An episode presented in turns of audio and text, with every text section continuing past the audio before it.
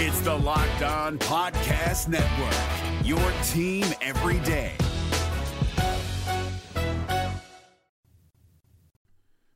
Locked On Wolverines podcast is back, as if it ever left.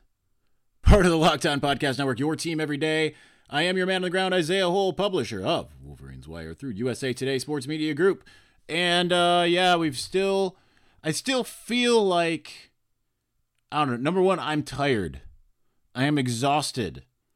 I have long told you that I am not a Lions fan. I've been Lions free since, 2010, something like that, 2011. Probably after 2011. Yeah, somewhere around there.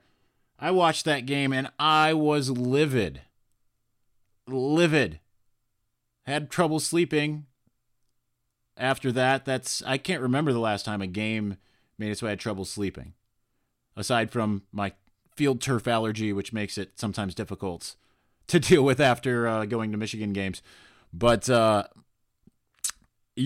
I kind of want to tie that back into some themes with Michigan to some degree. We'll talk about that. We'll get into... we talked to some offensive players yesterday at media availability at the press conference, and this idea about offensive identity. We talked to Nick Eubanks. I kind of want to discuss that, discuss where the offense is right now, parse through some of the coach speak type things. One of the things that kind of stands out to me. And then finally, we'll talk about the run game. They talked about the importance of that and everything. So we'll get into all of it. First off, this Lions game, I know a lot of you aren't necessarily Lions fans. Like, I think if you're just a football fan, this kind of stands out. Like I said, I've been mostly Lions fan. The Lions lose. Generally, it has no effect or bearing on how I feel. If they win, it also has no effect or bearing on how I feel, but I felt it yesterday because the officiating was the worst I have ever seen, and I was on the sidelines for the 2016 Michigan-Ohio State game in Columbus. And I thought that those two games had very similar themes. Very, very similar themes. Because when you look at how those two games played out, Michigan hanging on to a narrow lead, Lions hanging on to a narrow lead, on the road, hostile territory, a rivalry game, if you can call any NFL game a rivalry game. Big stage, national spotlight. And the officials took this type of idea, essentially, of we're going to keep giving the home team extra chances until they can win the game. And this is where I start to differ. Like, I am partially of the mentality of you have to play better than the officiating. I am also definitely of the mentality, and I tweeted this out during the Lions game, you can't win games like this by kicking field goals. You got to score touchdowns, and the Lions did not do that. Granted, some of them, like the TJ Hawkinson touchdown, that looked like a touchdown to me. I understand, came off the ground and whatever, but that was the whole thing that's kind of changed. The process of the catch isn't as full. So that's not a touchdown. The Karan Johnson fumble out of bounds wasn't a catch. These are things that I feel were a little close to... too close to call, too close to overturn. And then obviously the most egregious parts were the two penalties on Trey Flowers. It is absolutely egregious when it's evident. When it's so bad that the color commentators sitting there saying, "Hey, no, this is an absolutely terrible call." They spent 20-some minutes on the post-game on ESPN with Scott Van Pelt calling out all the terrible officiating. If you go to any of the tweets from the NFL or Green Bay Packers, you just see Lions fans and non-Lions fans alike really taking it to the officials. And I think that's 100% fair. And again, it reminds me of that game in 2016 because yeah, you have to play better than the officials, but guess what? The officiating changes the game. And it was very similar in 2016 to me the biggest play of that game that changed the course of that game. What it wasn't the pick six. It wasn't the Harbaugh and sportsmanlike conduct. It wasn't the fumble at the goal line.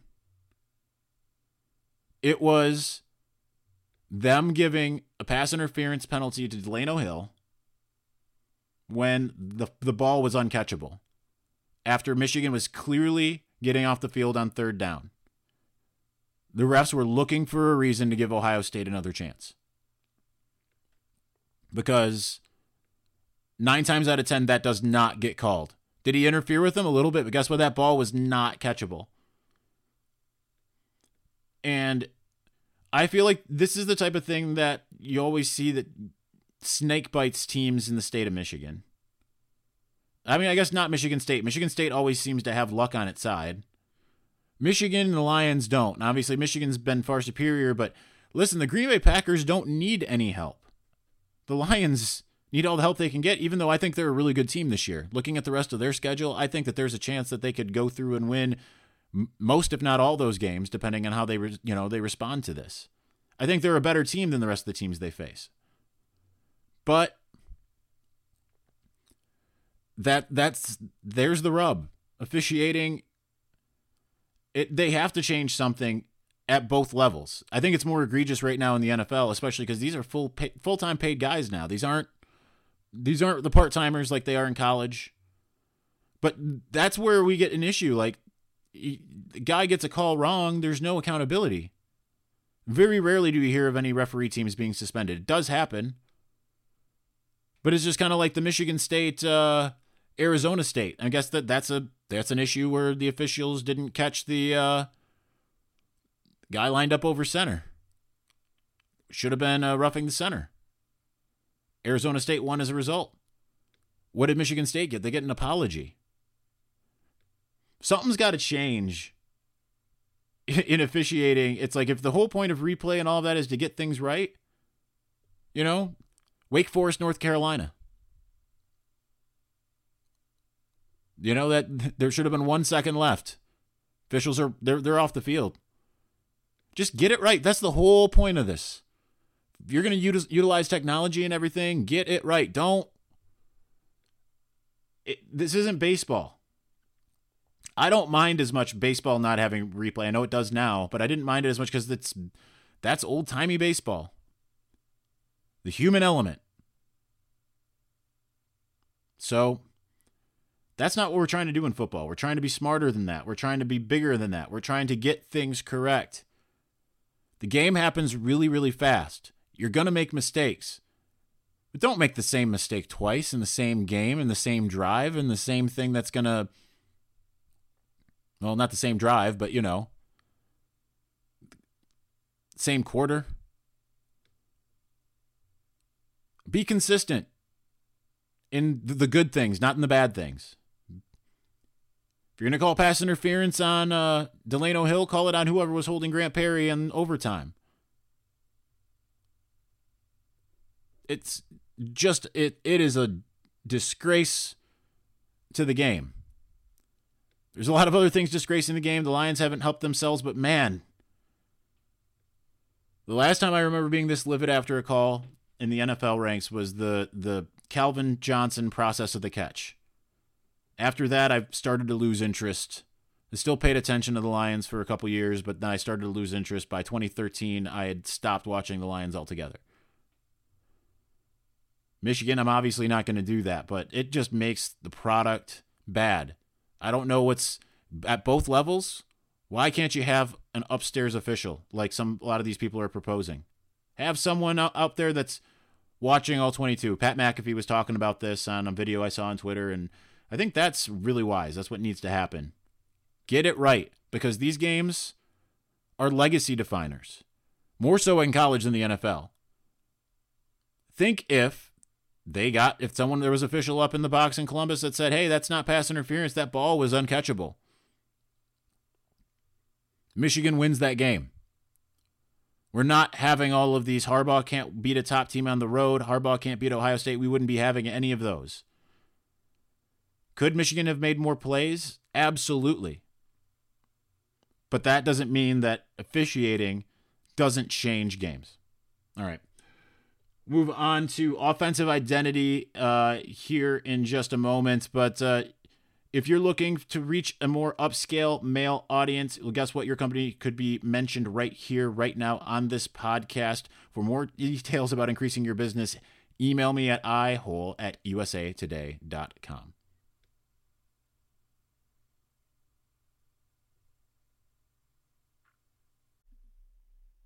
It's Kubota Orange Day. Shop the year's best selection of Kubota tractors, zero-turn mowers, and utility vehicles, including the number one selling compact tractor in the USA.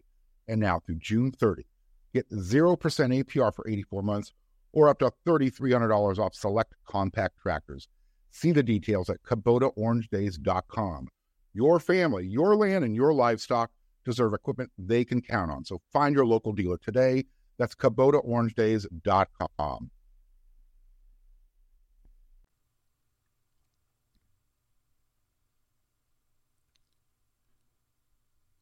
So we talked to Nick Eubanks yesterday, and he was the one who said after the Wisconsin game that that he felt like there was not an offensive identity at the time. Now we're a couple weeks later. I mean, Michigan played Rutgers. It looked really good in that game, as any team would. You and I would look good against Rutgers.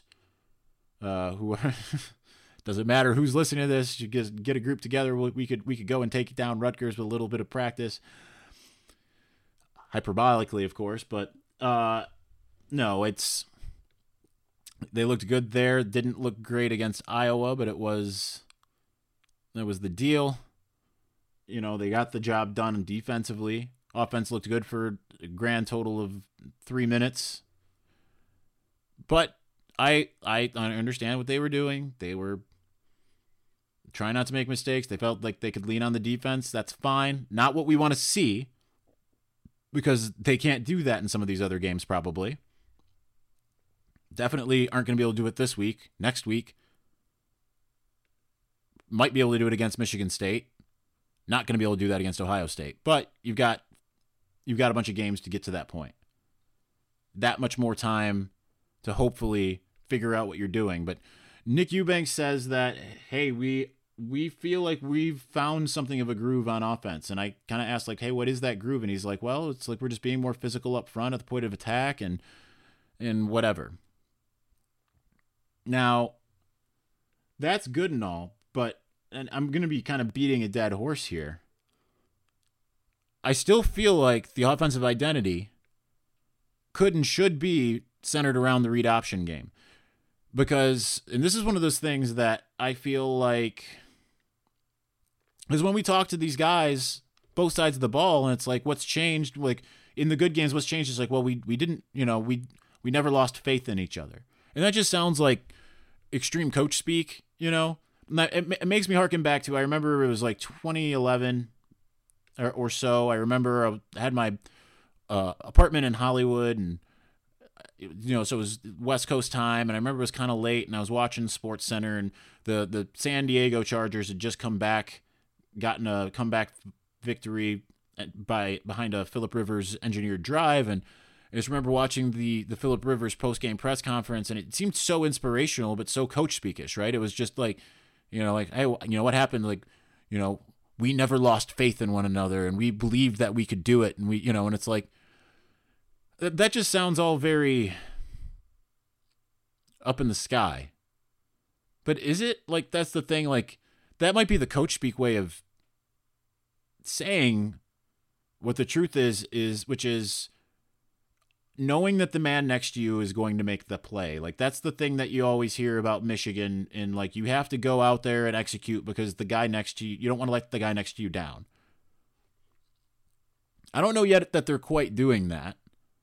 But it does seem like it's a bit better. The offensive line has looked better, including against Iowa, who has not a tenacious front. They keep kind of everything in front of them, but it's still a vast improvement. you know, take what you will from Illinois and Rutgers, but whatever. It wasn't the debacle of Wisconsin. Wisconsin was probably the only one where it was really bad anyway.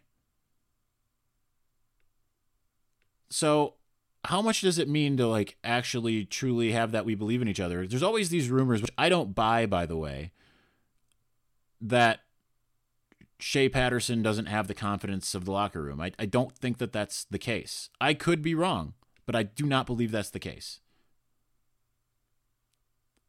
I know that the coaches believe in him unilaterally. There's rumors out there that they don't, and I know that that's not the case. They believe in him, top to bottom. And the reason why I brought up the read option in this is because, again, if you're looking for offensive identity, it was around this time last year, week seven or whatever it was, when Michigan played Wisconsin at home. Michigan did not look like a well-oiled unit on offense. Yeah, they had some big wins, but, you know, lopsided win against Western looked whatever. SMU looked whatever. Nebraska looked good. That looked good there. Northwestern didn't look good. Maryland, 42-21, but still felt kind of uneven. It wasn't until that Wisconsin game that Michigan offense found its true identity, which was ball control and the read option. And man, did that work. And you know why I look at it with that with Shea? I feel like Shea, I don't know if it's his own doing. I don't know if it's the coaches. I don't know what it is, but he just seems handcuffed right now. And that's where I think, like, there's a lot of people that are decrying what he did against Illinois, which, fine, 11 for 22.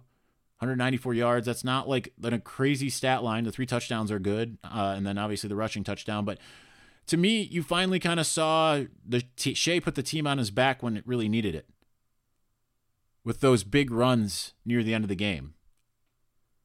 That's what we need to see more of.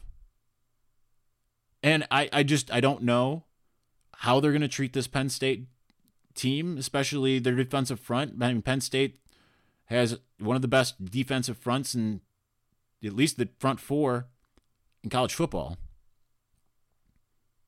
They don't let up much when it comes to giving up stuff in the run. Michigan has to keep things off balance. They cannot keep just saying, like, all right, let's run dive plays, let's run, run into the B gaps or whatever. No, I think that they really need to diversify what they're doing. Now, one of the things that they said is there has been some simplification as to what they're doing well and what have you. I just hope that coming into this game, they have more that they're capable of doing well that they just haven't shown. Again, how many times have I heard, on and off the record, that they look excellent in practice, but it's just not translating to games? I've heard it ad nauseum, both at press conferences and just from talking to people, whether it be on the sideline or whatever. I'm hearing a lot of different things that indicate that. So this is the time to break it out. Find that identity. If the offensive line is getting push, opening holes, and we saw bigger and better holes opened up early in the game against Illinois than we've seen since week one against Middle Tennessee. Need to see more of that. Definitely not predictable. They're passing a lot on first down. Eventually, after they got done running all the time, to me that almost kind of was what got them off schedule here and there. So the offensive identity, it's got to be more than just being physical up front, because right now, and as we're about to talk about the run game, it's got to be more. So let's get more into that. And I have no lead in for this next one. So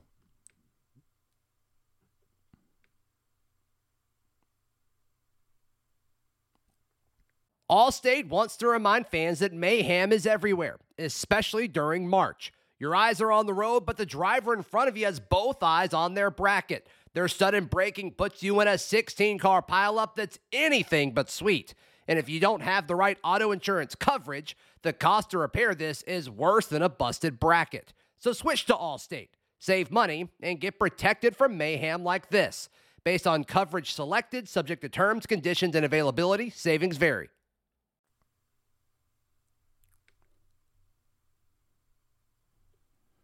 All right, so conversations I was having, as I alluded to yesterday, indicated that the biggest concern, as far as I know it, internally is the state of the run game. So that was a big game for Michigan to get 2 100-yard rushers because it's been a weak spot.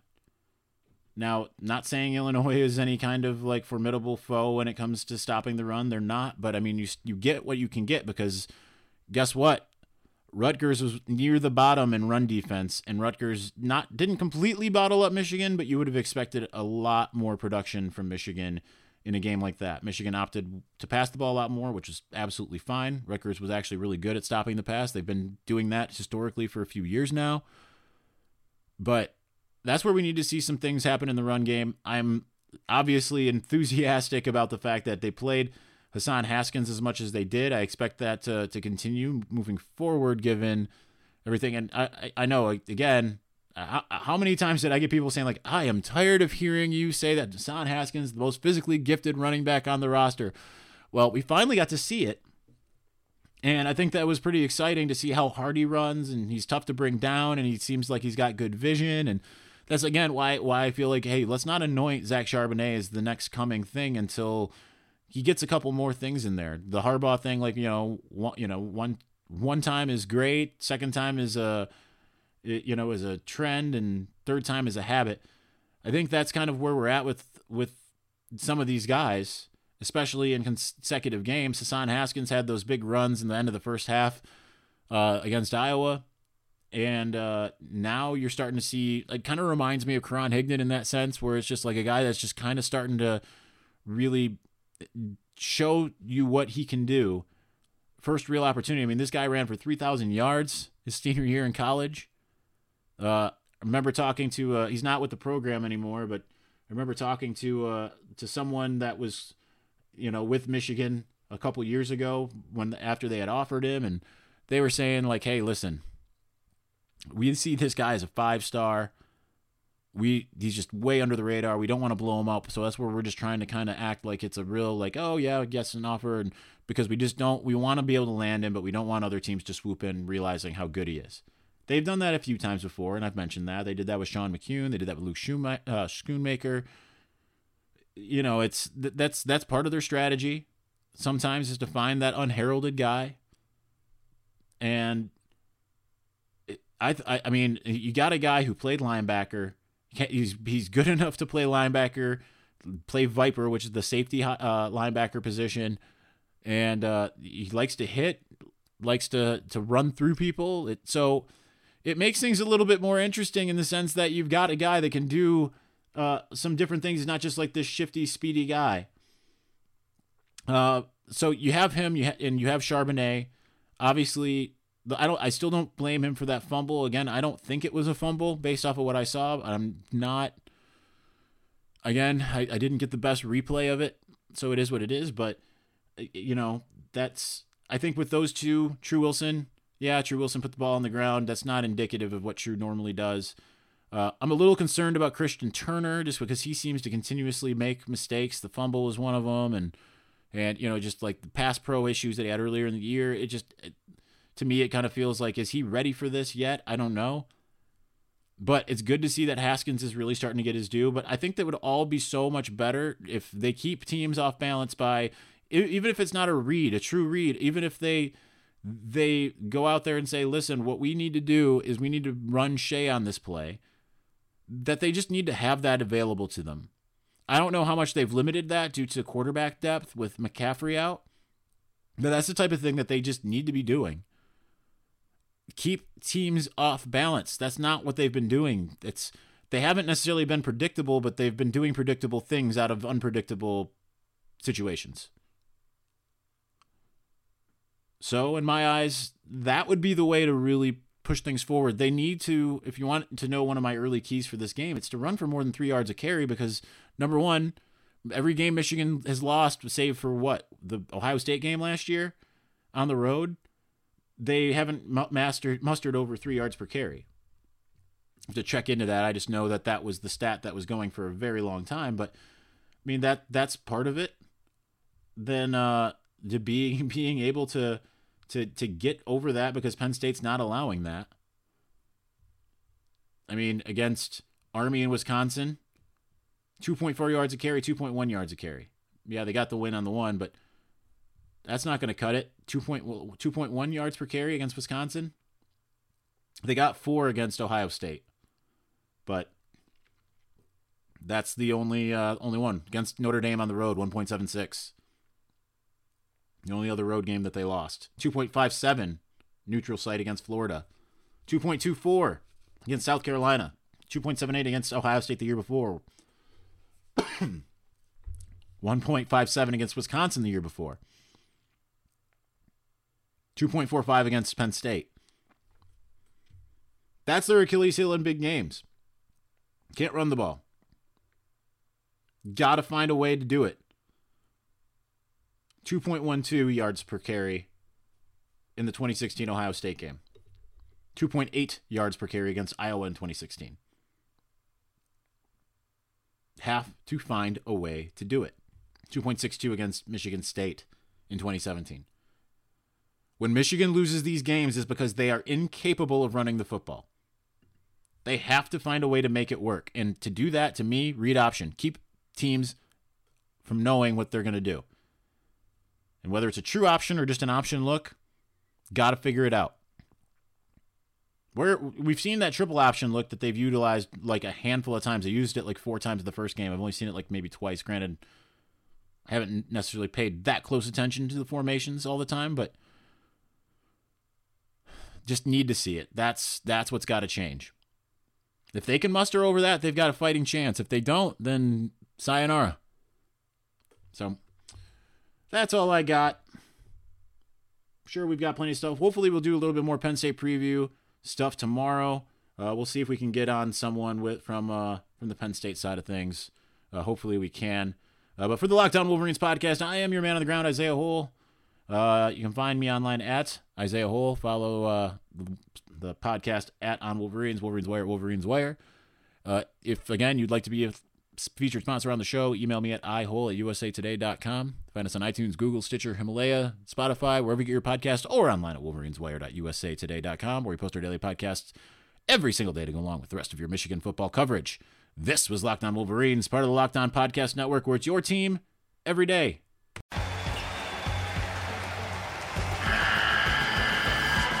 NCAA tournament is almost here, and listening to Locked On College Basketball will give you the edge you need to dominate your bracket. So don't wait. Find Locked On College Basketball on YouTube or wherever you get your podcasts. Part of the Locked On Podcast Network, your team every day.